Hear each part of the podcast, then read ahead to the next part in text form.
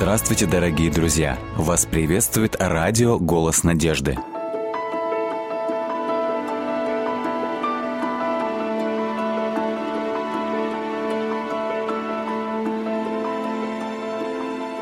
Дарлин убирает шпоры.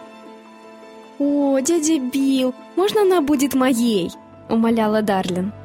«Думаю, да. Мне не нужен этот же ребенок».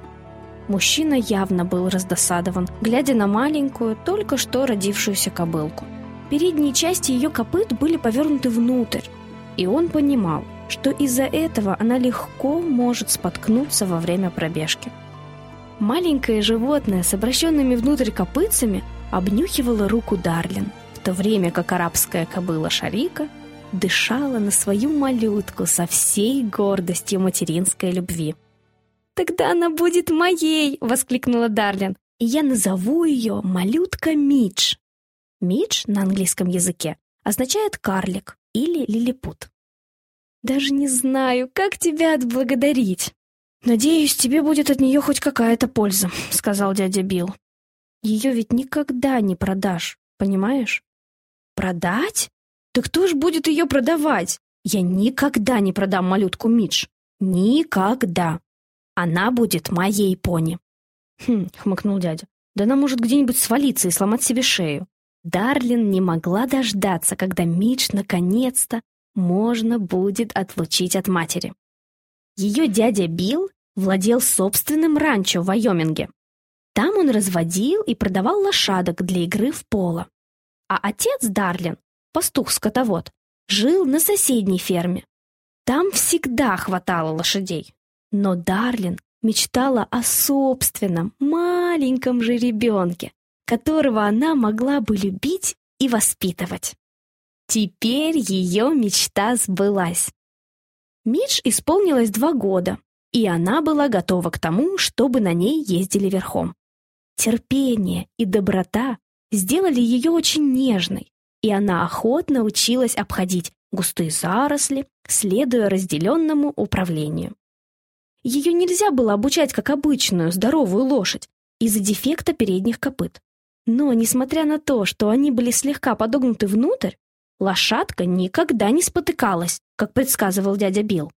Она могла садиться на круп и съезжать с насыпи, и получалось это у нее не хуже, чем у любой другой лошади. Дарлин восхищал ее неутомимый легкий бег. Для нее эта молодая кобыла стоила миллион долларов.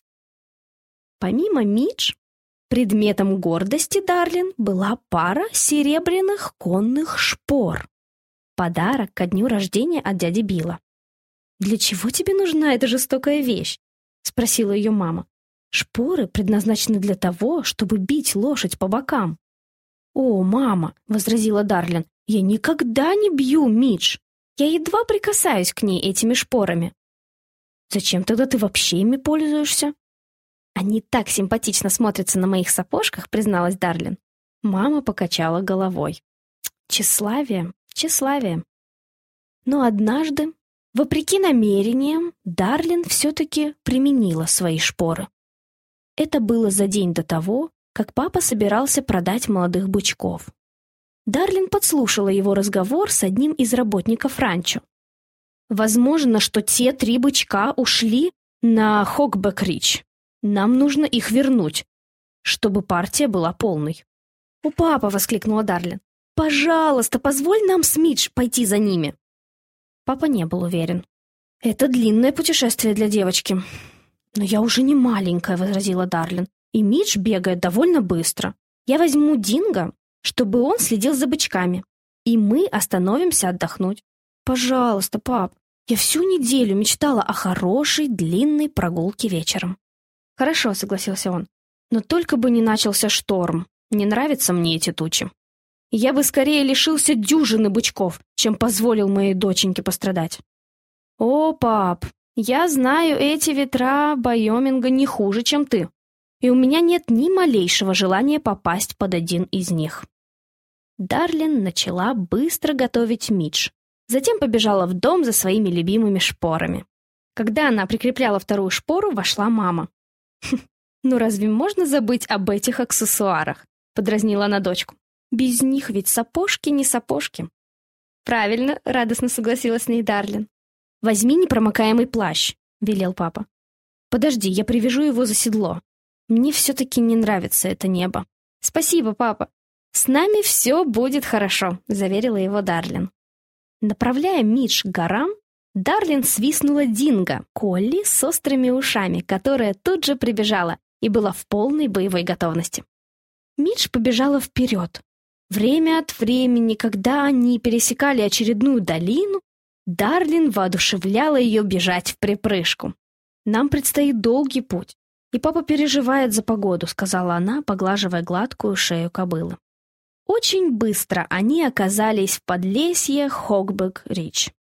Отлично обученная, Динго знала свое дело и отправилась на поиски потерявшихся бычков. Дарлин еще раз взглянула на небо.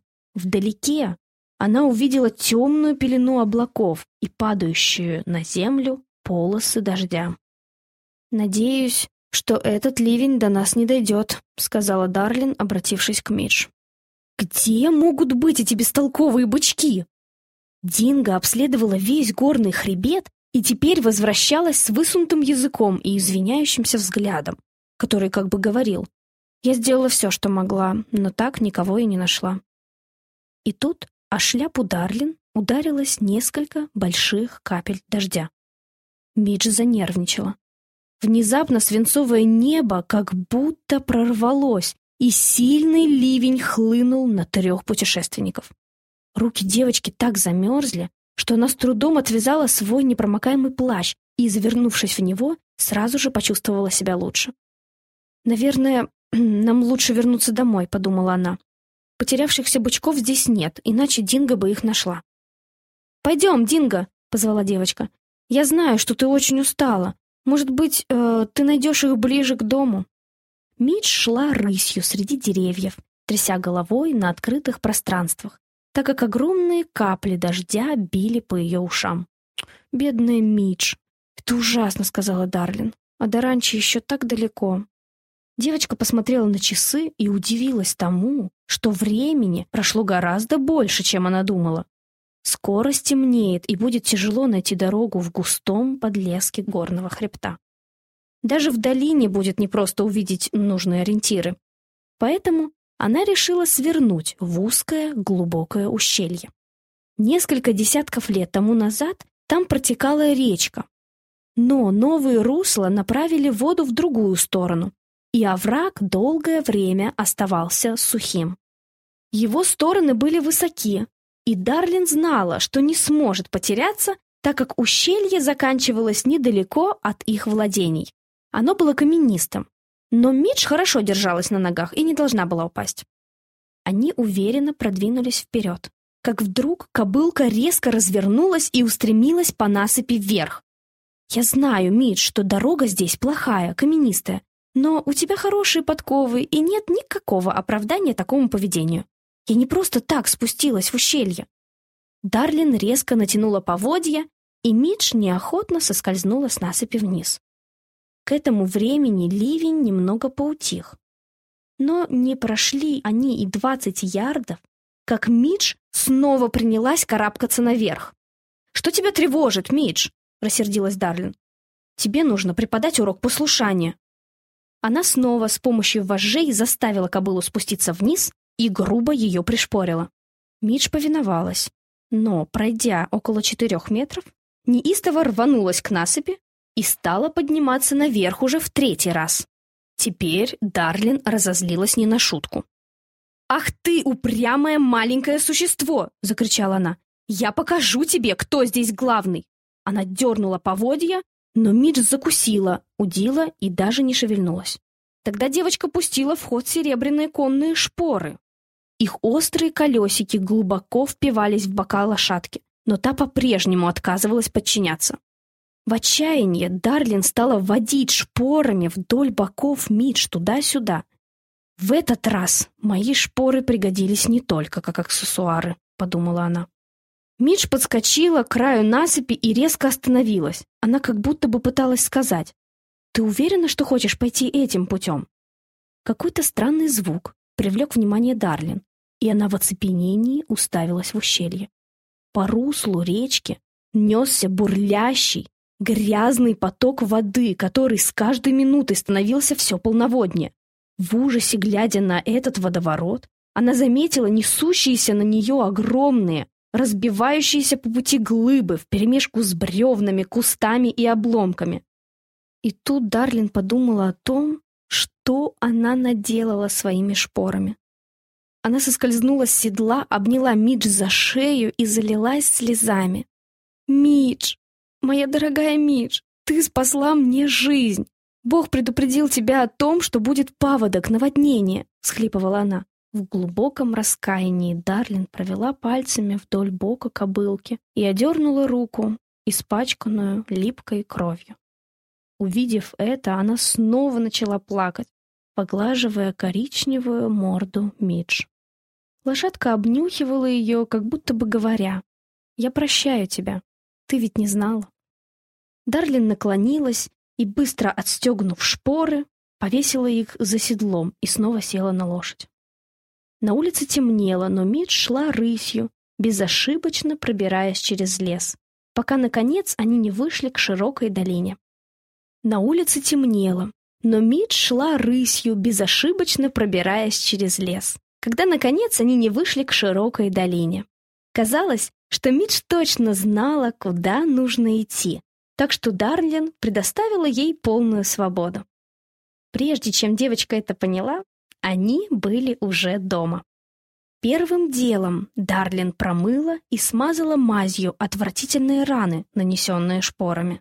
Затем убрала серебряные конные шпоры, повесив их на стену, где висело седло. В тот вечер Дарлин спросила у мамы, откуда Мидж могла знать, что ущелье затопит водой? Русло речки было сухим, как старая кость.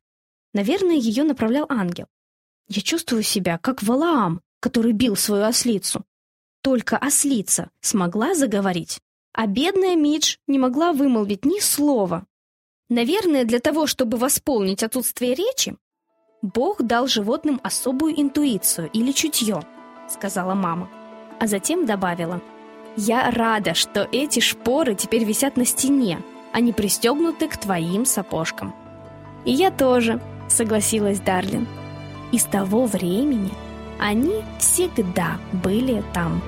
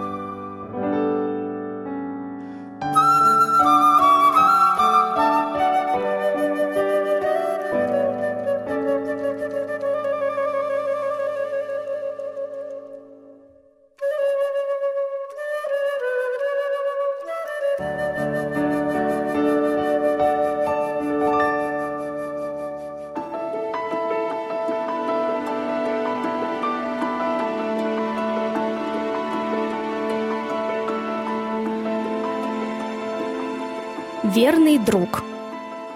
Бёрд, как ты думаешь, где может быть Сэмми?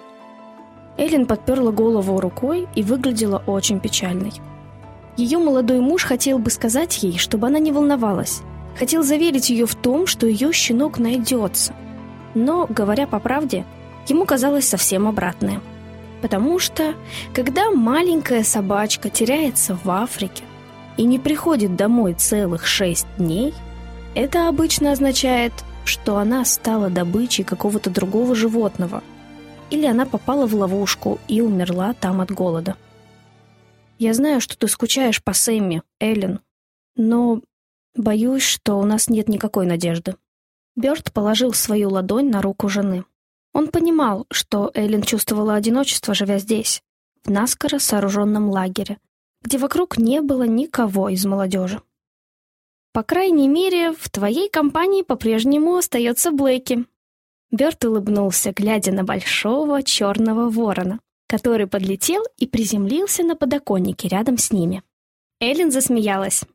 «Он такой проказник, всегда что-то да вытворит. Бёрд, если бы ты не нашел его, когда он повредил себе крыло, я уверена, что он был бы уже мертв. Я знаю, что он тоже скучает по Сэмми. Они были замечательными друзьями. Блэки опустил голову на бок как будто бы знал, что хозяева говорят о нем. Затем, расправив крылья, молниеносно взлетел на кухню и приземлился рядом со своей миской с едой. Молодой инженер смотрел, как его ворон клюет свой корм. Затем вдруг нахмурился.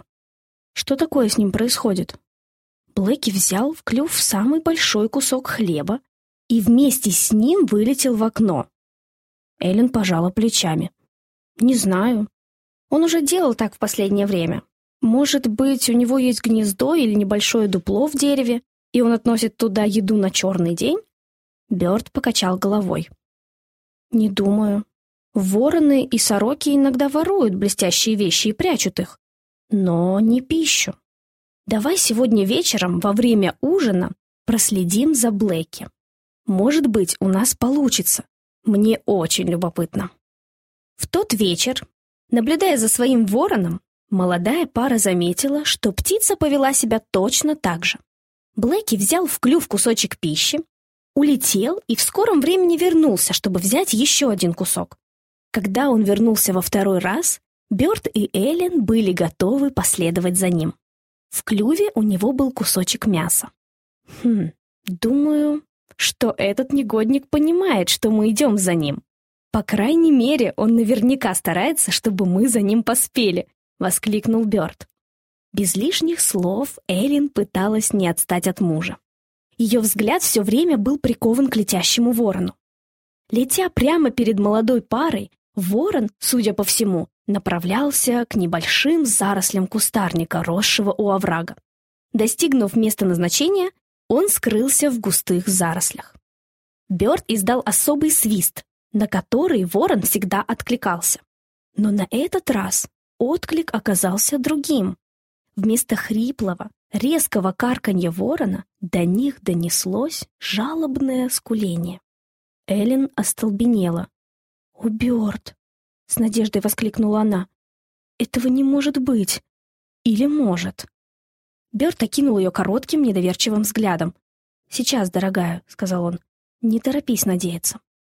С этими словами он начал пробираться сквозь заросли кустарника. Бёрта потрясло то, что он увидел.